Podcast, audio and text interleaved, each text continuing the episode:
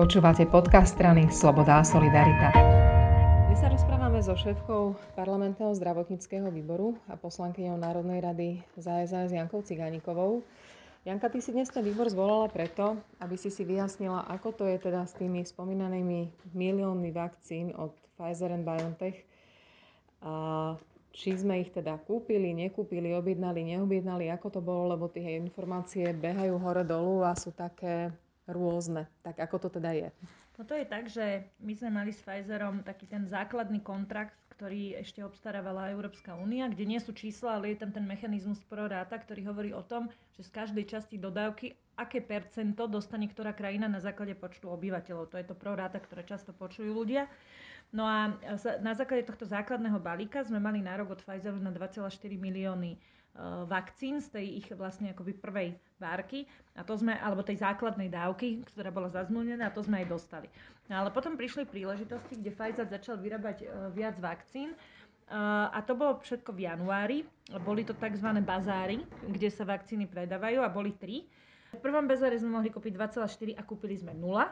V druhom sme mohli kúpiť dva celé štyri a kúpili sme šesťsto tisíc.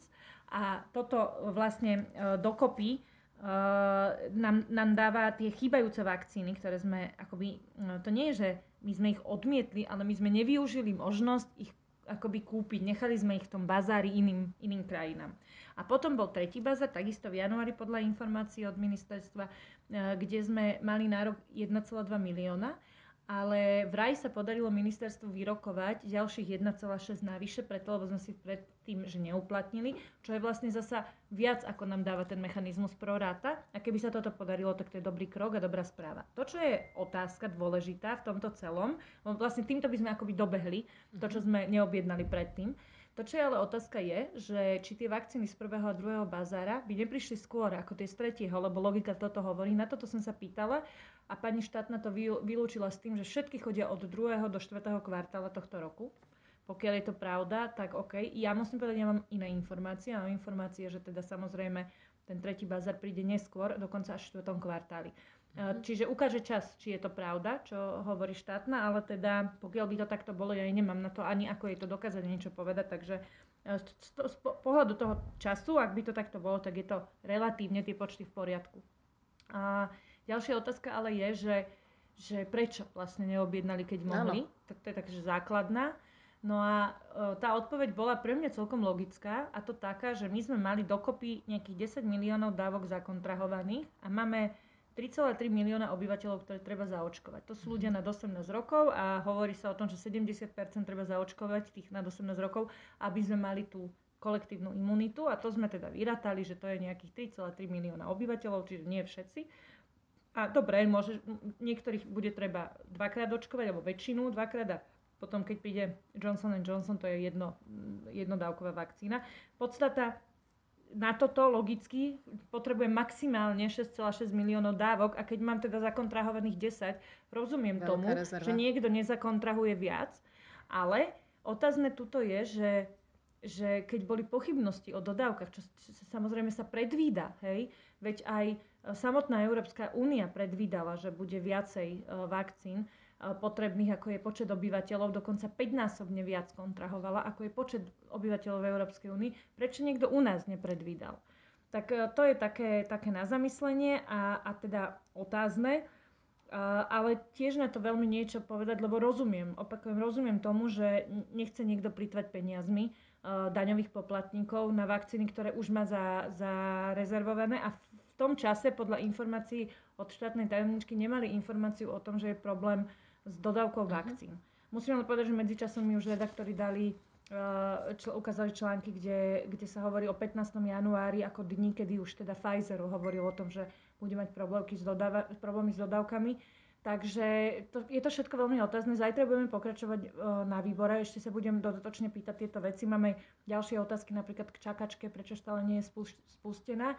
To, čo je dôležité, aby sme na tejto téme nejako, uh, aby sme neboli populistickí, lebo ľahko sa kopne do ministerstva, je, samozrejme. Aj pri tejto téme je veľmi vďačná pre ľudí, uh, lebo, lebo vzbudzuje emócie, ale treba by naozaj korektne, ja sa snažím získať naozaj korektné informácie, aj sa k tomu tak stávať. Čiže v tomto momente je pre mňa dôležitý čas a teda, že či budú tie vakcíny chodiť neskôr alebo nie, lebo to, na tomto záleží. Je dôležité aj z pohľadu toho, kedy vedelo ministerstvo, že už sú problémy s dodávkami vo svete a teda mohlo predpokladať, že treba objednať viac vakcín. A tretia otázka, ktorú som poprosila pani štátnu, aby zajtra zistila a na ktorú chcem poznať odpoveď, či tie zmluvy, ktoré máme s tými firmami, sú rámcové a variabilné. To znamená, že či musíme alebo nemusíme vyčerpať všetko, čo sme objednali a kedy to platíme. Lebo podľa mojich informácií nemusíme vyčerpať všetko, čiže kľudne sme mohli tri milióny objednať mm-hmm. navyše. A keď teda ich nebudeme potrebovať, ich jednoducho nevyužijeme a dáme ich naspäť do toho bazáru. A platia sa podľa mojich informácií tie vakcíny, až keď prídu a spotrebujeme ich. Mm-hmm. Ak by to takto bolo, tak potom tá, ten hlavný argument o, o tom, že chceli ušetriť peniaze, jednoducho neplatí. A potom bolo to rizi- vynaložené riziko e, naozaj enormné a zbytočné. Takže toto, toto všetko, sú dôležité otázky. Toto všetko rieši samostatne ministerstvo zdravotníctva, do toho nevstupuje žiaden iný orgán. Tieto Pýtam sa to preto, lebo je to vlastne jeden akoby lievik, ktorým sa sem dostáva veľmi silný nástroj, ktorý nám všetkým pomôže sa vrátiť do normálneho života. Áno, skúsim si do jazyka.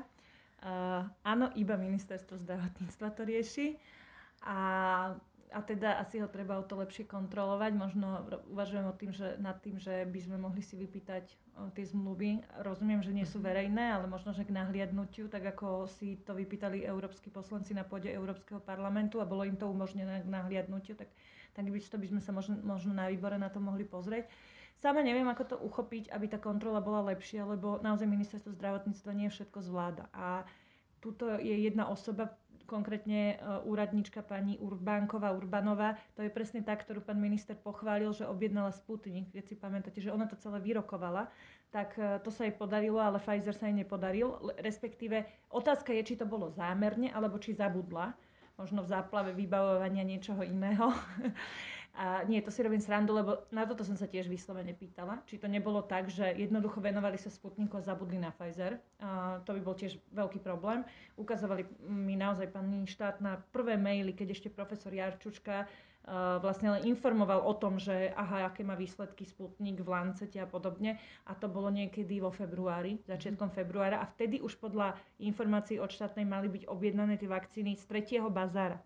Rozumiem. Od Pfizeru. Čiže pokiaľ naozaj tá časová línia sedí, tak to znamená logicky, že v prvom momente si mysleli, že majú dosť vakcín, preto neobjednávali viac, aj keď otázne je, že či to nemohli vedieť. A v druhom momente zistili, že sú problémy s dodávkami a začali objednávať všetko. Aj Pfizer, aj Sputnik, aj, aj čo prišlo. Takto mi to zatiaľ prípada, ale opakujem, treba sa spýtať na tie, pýtať na tie časové súvislosti a určite na to, či zmluvy sú fixné alebo variabilné a tie, tie rámcové, že, že či teda by nás to riziko stálo nejaké peniaze alebo nie, lebo ja si myslím, že nestálo. Že, že pokiaľ mám informácie ja, tak, tak to funguje, že, že tam riziko nie je. Ďakujem veľmi pekne. S radosťou.